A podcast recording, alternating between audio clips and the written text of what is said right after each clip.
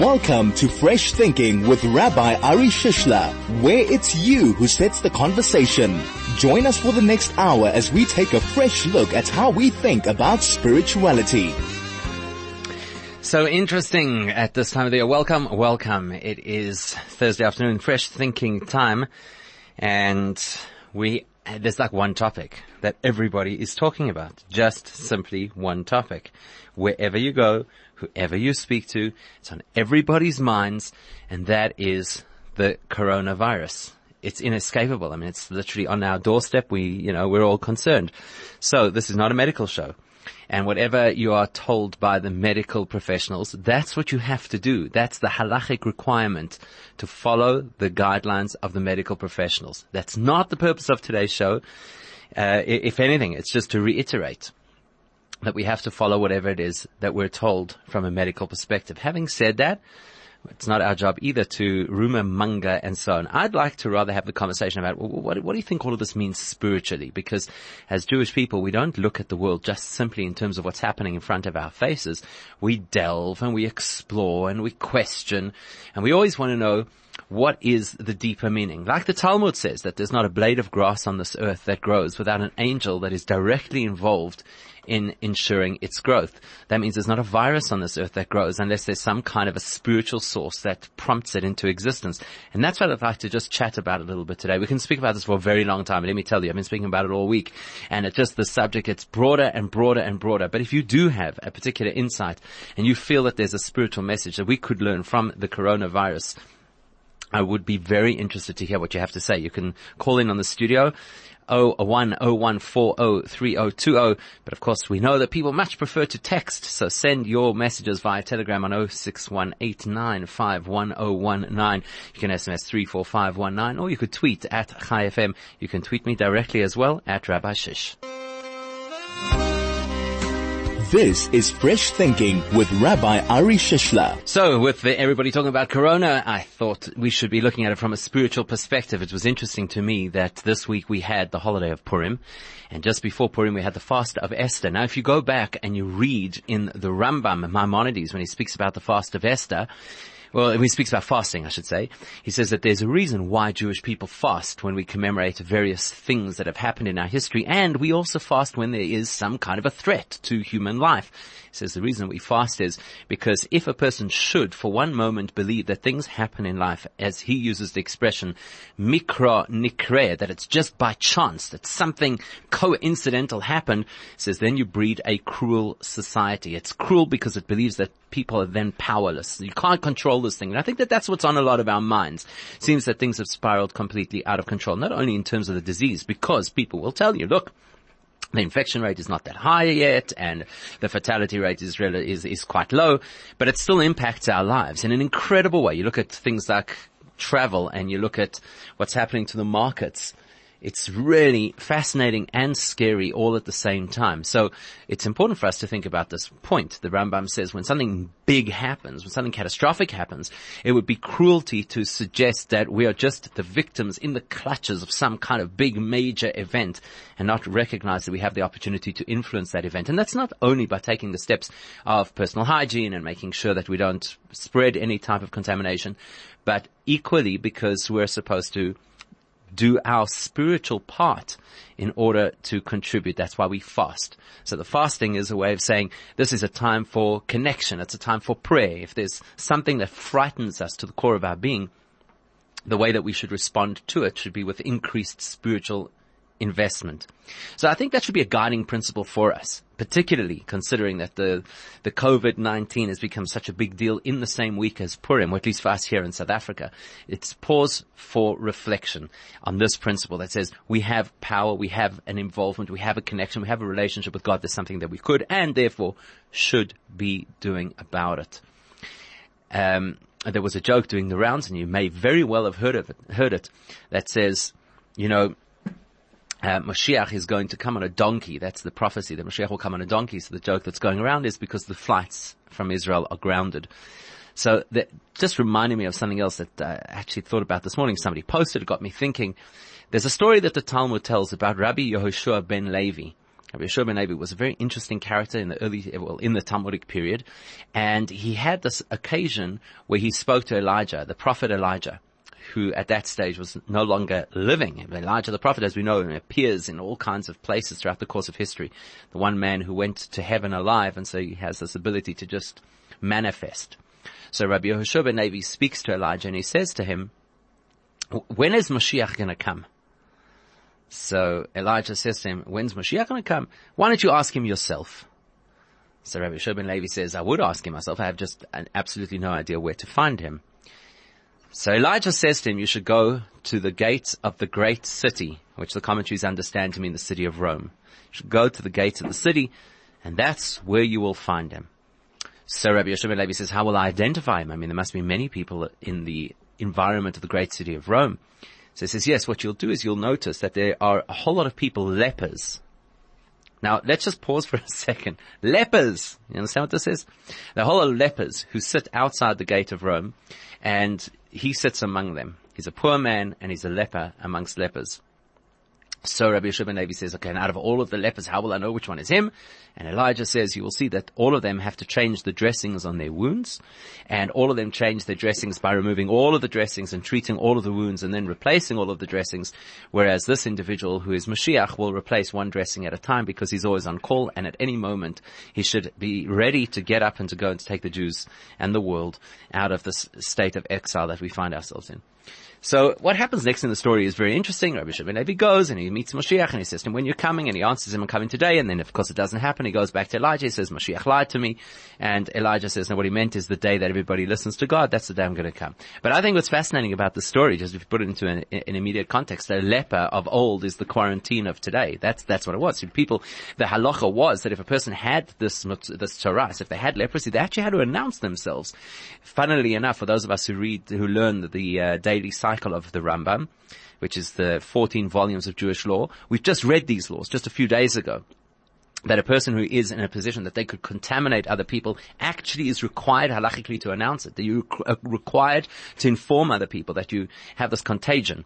So these lepers were people who were in quarantine, and I think it's really fascinating that they should be outside the city of Rome. Put that into a current events context. So isn't that interesting? Maybe that's where Mashiach is right now, right? Sitting on the border outside of Rome, waiting to be able to come in quarantine because of Corona. So what can we learn from this thing? That's what we should be talking about now. What could we learn about it? I reminded also of a different story that the Talmud tells in a different section of the Talmud. The Talmud relates the story of the barbaric Titus. Titus was the commander in chief of the Roman army at the time that they attacked Jerusalem and destroyed the temple and then subsequently became the Caesar, the empire, the emperor of Rome. Now Titus was a, was really a horrible man. There was nothing nice about him. He was cruel. He was bloodthirsty. He had an incredible sense of ego. And when Titus went into the Holy of Holies, and this was the final act in the destruction of the temple after having laid siege to Jerusalem and eventually conquering Jerusalem. Now he's in the Holy of Holies. This is the place. This is like the ultimate slap in the face to the Jewish people. At that period in time, the Holy of Holies had this big, thick curtain that hung at its entrance. And I don't know what possessed the guy, but Titus took out a dagger and he stabbed the curtain. Now you have to imagine the pagan mind of the Roman. He probably believed that this was some kind of an affront to the Jewish God. So he stabbed at the curtain and the Talmud says that Hashem made a miracle and the curtain began to bleed. And at that moment Titus made this proclamation. He says, I have killed the Jewish God. I've killed God. Can you imagine this guy who believed that he had killed God with a dagger into a curtain? He then took that curtain, gathered up some of the very expensive golden items of the temple, wrapped them in this massive curtain, and had them transported back to Rome. And he headed back to Rome himself. And of course, the way that you traveled in those days was on those flimsy little things that they used to call the Roman galleys, right? What you and I today would, wouldn't go on a lake on one of those boats. And he gets onto the boat, and there's this massive storm. And as the massive storm breaks, Titus realizes maybe he hasn't killed the Jewish God. And maybe the Jewish God is coming after him. And I'll come back to that in just a moment. This is Fresh Thinking with Rabbi Ari Shishler.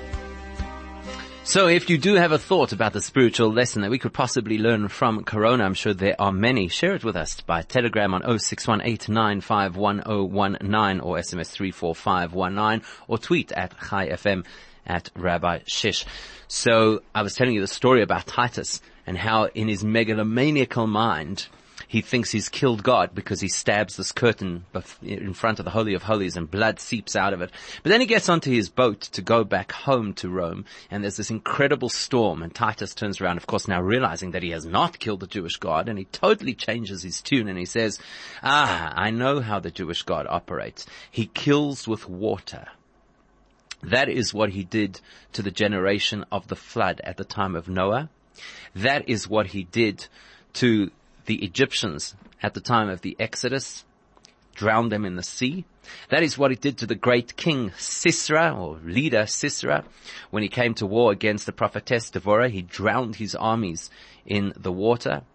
That's what he's going to do to me. He only has one weapon, and that is the weapon of water. So a heavenly voice, the Gemara says, comes out. Whatever that means, a heavenly voice. It's kind of just an awareness, I suppose, that Titus suddenly has where Hashem tells him, you're right. You believe that I only have power with water. I will show you that not only will I not use water to destroy you, but in fact what I will use is one of my tiniest creatures. Something that is so innocuous and it will bring you down. So the storm subsides. Titus gets back home, becomes emperor. And as soon as he steps onto dry land, a tiny little gnat flies up his nostril and starts to eat its way up the nasal passages and eventually eats its way into his brain. And he goes through this incredibly painful experience of this constant hammering sensation inside his brain. And there's nothing that he could do to stop it until one day, quite almost by accident, he passes a smith.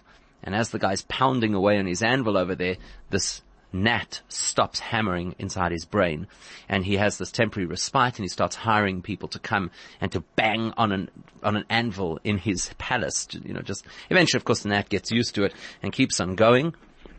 And that's what kills him. This tiny little gnat, nearly invisible gnat.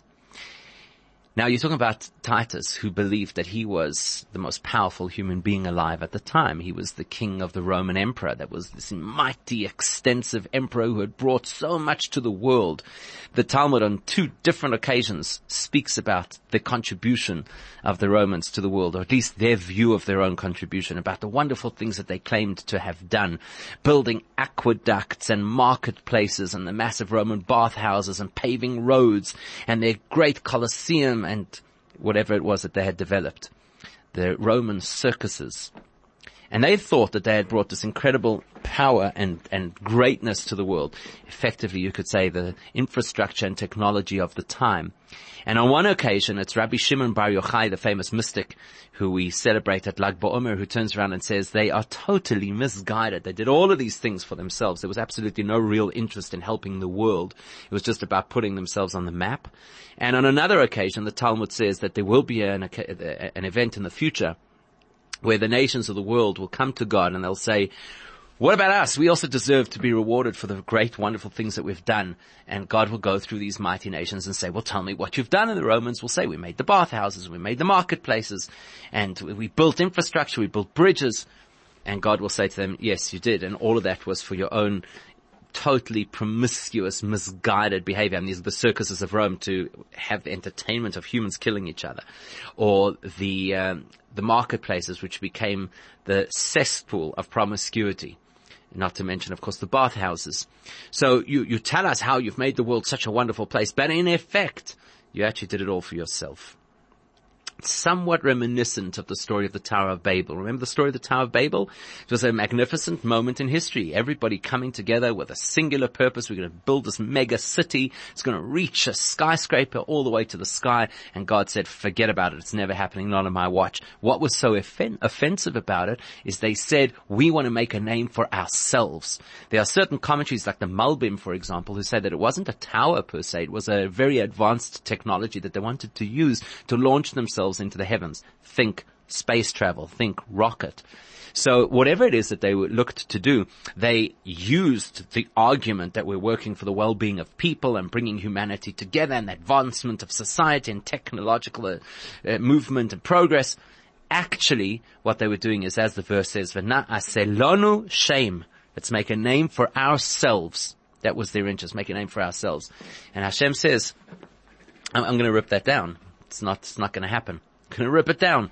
So in the case of Titus, it's not even as dramatic as the story of the Tower of Babel where God just infected the thinking of people and they, they simply couldn't get along anymore and they couldn't speak the same language and they could no longer collaborate and everybody went their separate ways. I suppose you could call that a form of quarantine also. And the whole project fell to pieces and people started to attack each other. But in the case of, of Titus, it's like, I'm going to send you something tiny that you believe you could just squash with, with one finger and that's going to take you out.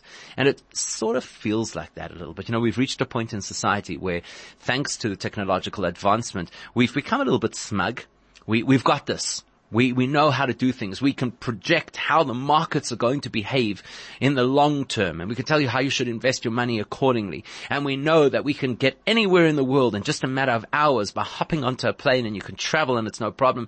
And, and so therefore even things like immigration are not as bad as they used to be because you can go visit your family for a simcha without hesitation. Or if you've got to do business in another part of the world, what's the big deal? And we need not worry about any major medical issues because thank God we've eradicated the great diseases of old thanks to vaccination and medical treatment. And we've become a little bit smug almost in a sense. Almost as if to say, I'd hate to say that we've taken the attitude, and when I say we, I mean the population at large. But it's almost like an attitude which says we've killed God, you know, not we've killed God as if we don't believe He exists. We, God, we've got this. We've, we've killed. We don't, we don't need you. We're, we're, we're, okay. Something dramatic happens, we'll need you, but pretty much we're okay. We, you know, we, we've advanced to such an incredible place and, and we're advancing even further and we're going to have AI and we're going to have integration of the tech and humans and we're going to cure all kinds of diseases, including aging, so we'll live forever or who knows what become a little bit smug and it's almost as if Hashem says, I'm going to send you something that's much smaller than you ever imagined, might have appeared to be quite innocuous at first, and it's going to stop all of your things. And this is what's fascinating to me about it. What's fascinating about this is, yes, we're not in any way, God forbid, minimizing the danger physically of a virus, particularly this virus, which is spreading almost unchecked, although now you could say the whole world is clamping down. But what's fascinating about it is the impact. 126,000 odd people have been infected with the coronavirus, but how many millions of people have been impacted by the markets, by the restrictions on travel, uh, by the inability to go and visit family. I know people, a number of people this week have told me how they've cancelled simchas abroad because you can't travel. So the impact is massive. It's like our whole infrastructure that we've prided ourselves in just seems to be crumbling in front of us. Somebody was saying to me today how they, they're so anxious about this. How can we be living in a world that seems to be falling apart? Suddenly the whole airline, hotel, Uber industry is under threat. Restaurant industry is under threat.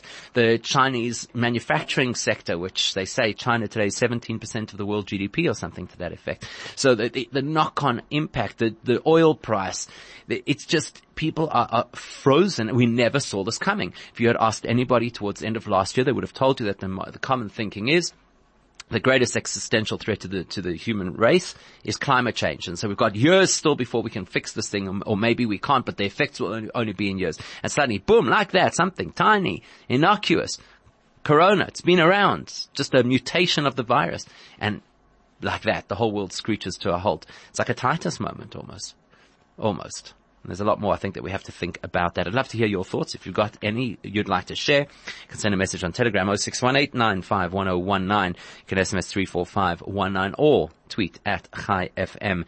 Dis-Chem has another customer benefit just for you, and that is total fuel rewards. Simply swipe your Dis-Chem benefit card when you're paying for your fuel at Total and you earn 10 benefit points for every liter of fuel that you buy. Fuel up at Total, earn and spend at Dis-Chem. Benefit points at Total are only from Dis-Chem pharmacists who care.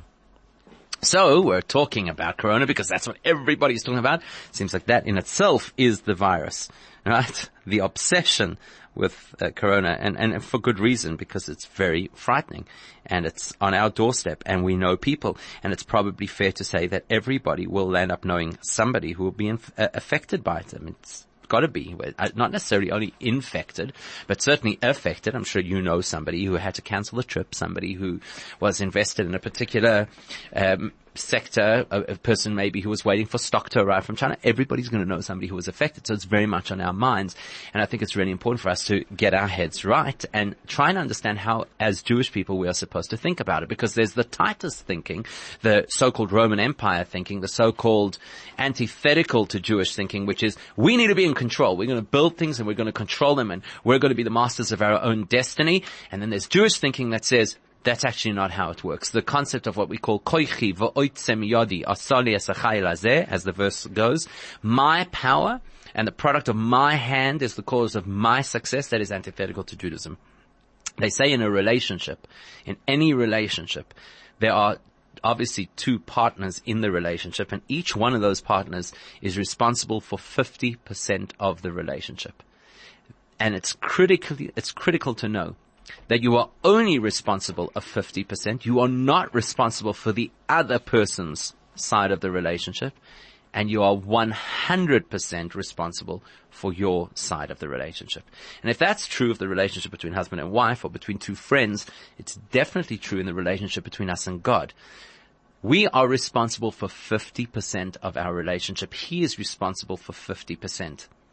I recently heard a very intriguing story, but the point of the story was, I'm not going to tell you the story now, but the point of the story was that Hashem devises things in our lives to give us the opportunity to do what we need to do in that situation. We don't get to choose the outcome. We actually had this happen to us just the other day on Purim. We had a massive event planned. It was supposed to start at three, well it did. It started at 3 p.m. on Tuesday. I checked the load shedding schedule on Sunday and Monday and Tuesday and we were not scheduled for load shedding. So I felt quite comfortable with the fact that we had rides that relied on electricity and we had candy floss and slush that relied on electricity and we had a sound system that relied on electricity.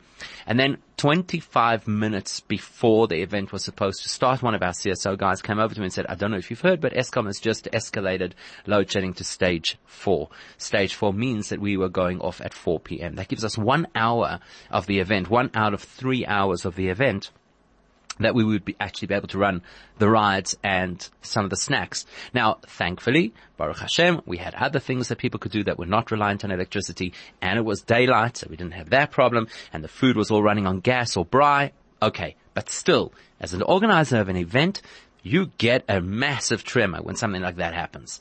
Here we are, 25 minutes to go, and the power's going to go off an hour into the event. And I just had this momentary panic and then I said, no, this is the incorrect way to, to think. We are Jewish people. We are trained that Hashem runs the world. We have to remind ourselves consistently that Hashem runs the world. He is 100% responsible for that half of the relationship. I am 100% responsible for my half of the relationship, which requires two things. Number one, I had to do everything in my power to make sure that that was a good event. I had to go and make sure it was organized, that the offering was appropriate, that there would be enough food, that it would run smoothly. That's my responsibility. I have absolutely zero responsibility to decide whether or not the grid is going to be stable in time for that event. Yes, my responsibility might have been to have inverters or generators, whatever the case might be. My responsibility is not to decide if the weather's going to hold up. My responsibility is not to decide if people are actually going to come. I can only do my best. Get the message out, market, cajole people, invite people. That's all I can do. I'm 100% responsible for my 50% of the relationship. But part of my 50% also includes trusting that God runs the world and that he will do things in the best way for me. And that was the mantra that I was playing in my head for those 25 minutes. Hashem runs the world. It's in his hands. I have done what I needed to do and he has my best interests at heart. And then of course people started to arrive and I gave them the disclaimer, listen, it is possible that the rides will go off in an hour, so maybe you should go into the rides now first, then you'll do the other carnival activities afterwards. And don't worry, we have a nice big show coming, so that will occupy you. And four o'clock came and went. And maybe, maybe around about 4.30, somebody arrived from a different area and said, oh, we have load shedding. It started at four o'clock. So they verified that the load shedding had gone ahead as planned. But for some very intriguing reason. I don't know the reason. Our power only went off at 5.28 p.m. 5.28 p.m., as I finished reading the Megillah, the power went off. By that stage, people had had their fun, been on the rides. The event was supposed to run for three hours. We were two and a half hours in. People hung around afterwards. They were satisfied. It hadn't derailed anything. I took responsibility for my 50% and I'm telling you it wasn't easy and I'm not always so good at it. I don't know. Something inspired me to be good at it in this particular occasion. And Hashem took care of his side of the deal and it worked out. It's much, much more tricky when you're dealing, with a global pandemic than when you're dealing with the lights being on or off for a few hours at home, even if you have 300 people you're worried about. Global pandemic is just a little bit more scary, but the principles remain the same. The principles are we are 100% responsible for being responsible people. So I don't go to a place where there might be the potential of contamination. And I wash my hands well as everybody's advised, 20 seconds, soap and water consistently through the day. And if I know somebody's not well, if I'm not feeling, no, uh, if I'm not feeling well, stay back, avoid people. I'm 100% responsible for that. I'm 100% responsible also to get my head right. 100% responsible. And to get my head right as a Jewish person means to get clear in my head that Hashem does run the world and that he has our best interests at heart and that it is possible for Hashem to allow a global pandemic to rage across the whole world and still not have a massive mortality rate. That is possible. And, uh, you know, I, suppose people will say, you don't know that. Of course you don't. You don't know the, the converse either. You don't know that there's going to be millions of casualties. You don't know. Why do we always, for some reason, tend towards the worst case scenarios? Tend to always spread the worst news possible. We, we, we just need balance. I'm not even saying we need to be idealistic, just balance. But I think part of that balance is that we have to learn how to look at the world through Jewish eyes, through Torah eyes. And I'd like to share something that just a thought that crossed my mind, which I think turns this thing completely on its head. And if we can keep our focus it will, it will certainly help us tremendously. So if you have a particular thought on how to keep your focus, how to keep your chin up, how not to be swept away in panic, which is quite likely in a scenario like this, please share that because I'm sure there are people who could benefit. You can send a message on Telegram 0618951019. You can SMS 34519. You can tweet at Chai FM. We would all like to hear what other people have to say and, and how are you keeping yourself sane in this very strange period of time? This is Fresh Thinking with Rabbi Ari Shishler. So here's a thought, seeing as we're all so obsessed right now with the coronavirus and for good reason. Here's a thought you know, later this year in August will be the 30th anniversary of the Gulf War, for those who remember it.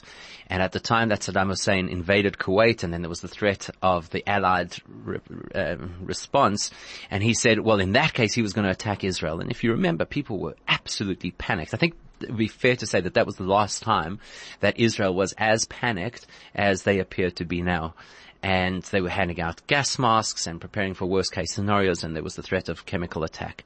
And I'll never forget at the time. I'll never forget how the Rebbe spoke about how you're supposed to respond in the face of that kind of panic. And he invoked this midrash, the midrash on the Yalkut Shimoni that speaks about this, this tension between different kingdoms and said that the Jewish people are going to be the ones running back and forth with absolute panic saying, where should we go? Where should we go? Where should we go? And eventually he says in the Midrash that this is a precursor to Mashiach. And Mashiach will arrive and say, listen, everything that happened was only for your benefit. The time of your redemption has arrived. And it feels very similar. Now, you can obviously uh, argue this back and forth because nobody can tell you with absolute certainty. But for, for a long time already, our spiritual leadership has been saying we are living in a messianic period. And they've pointed at various things that match up quite clearly with prophecy and with the predictions of our sages about the period before Mashiach comes.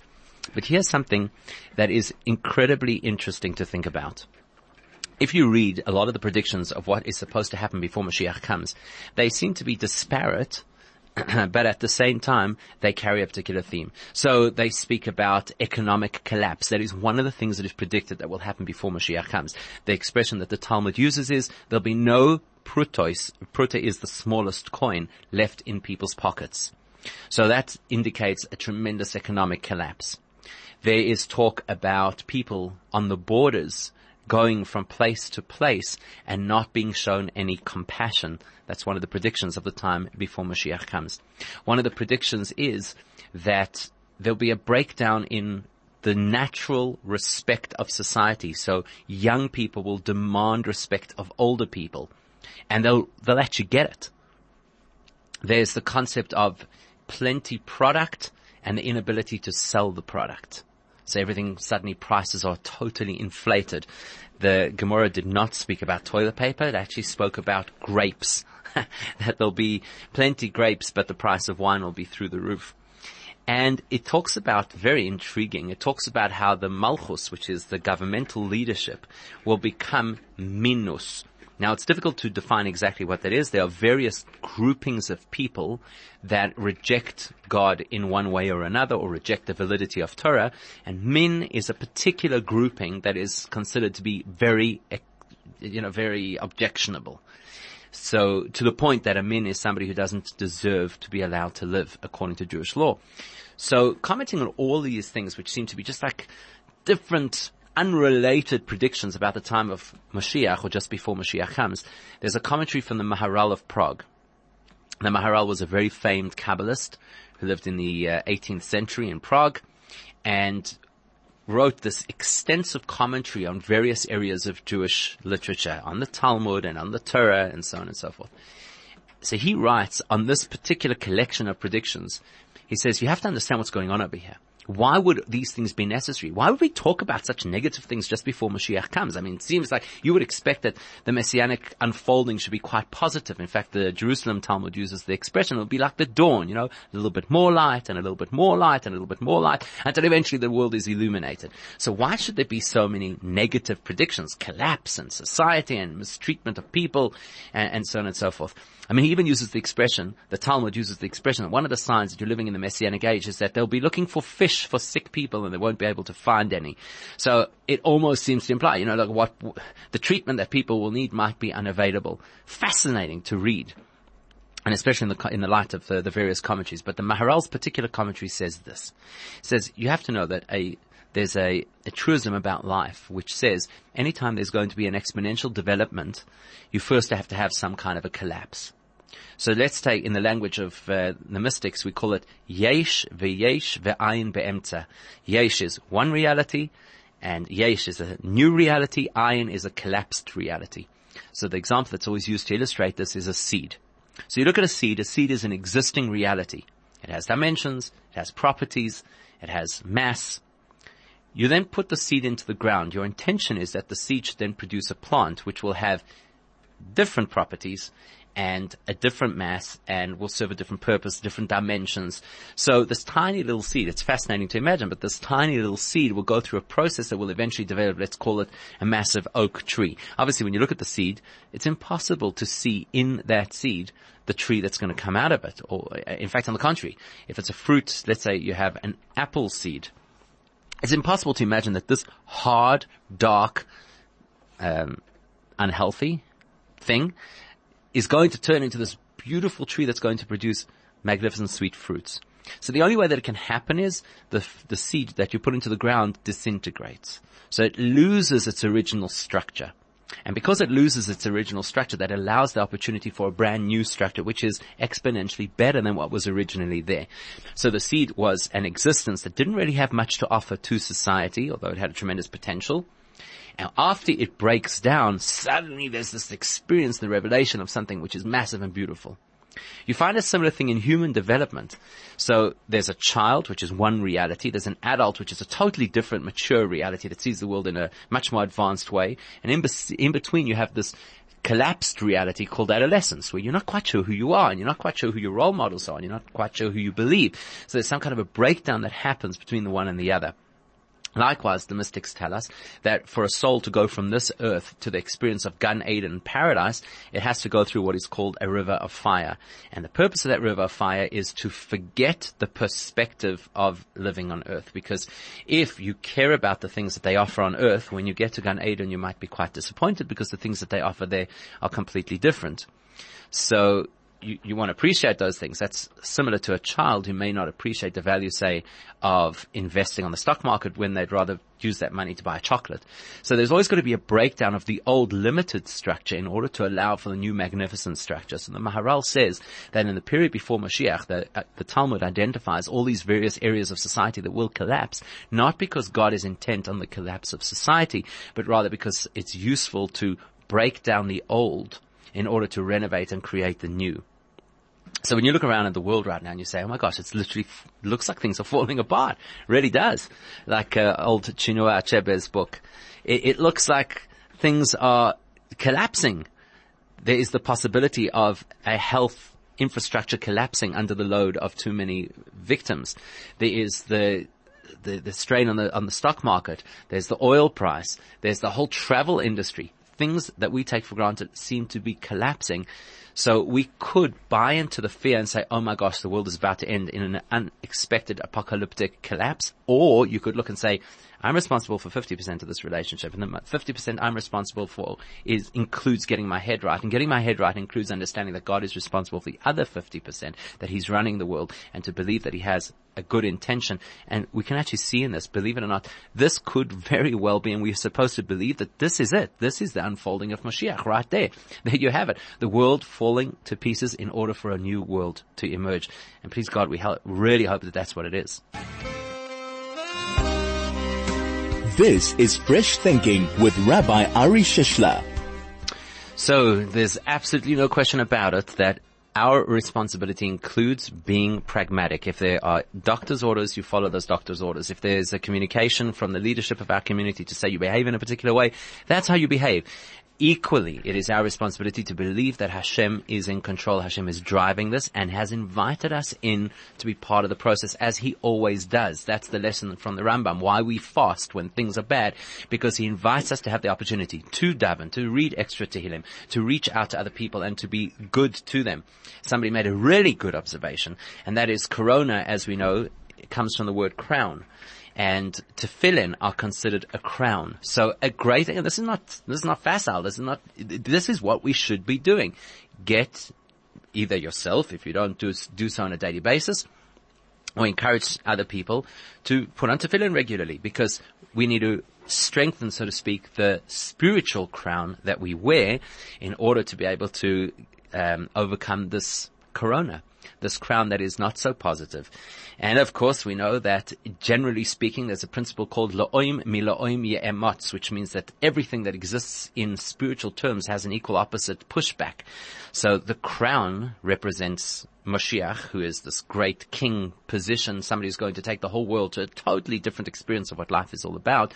And what you find is there's this corona. You've got this bacteria, well, it's not a bacteria, this virus that's working through the world right now in a, in a destructive way that is also associated with a crown.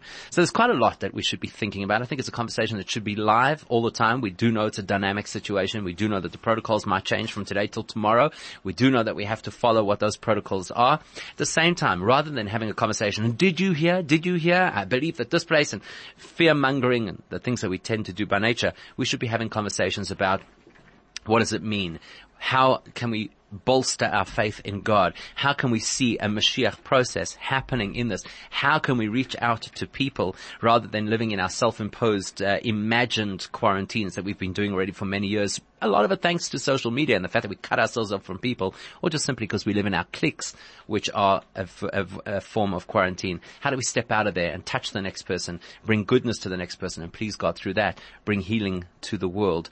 And as the Talmud says, healing and redemption, Geula, Mashiach, are just side by side in the Amidah to teach you that they're both very strongly related. Healing brings Moshiach. Please God, that should happen for us. Have a wonderful Shabbos.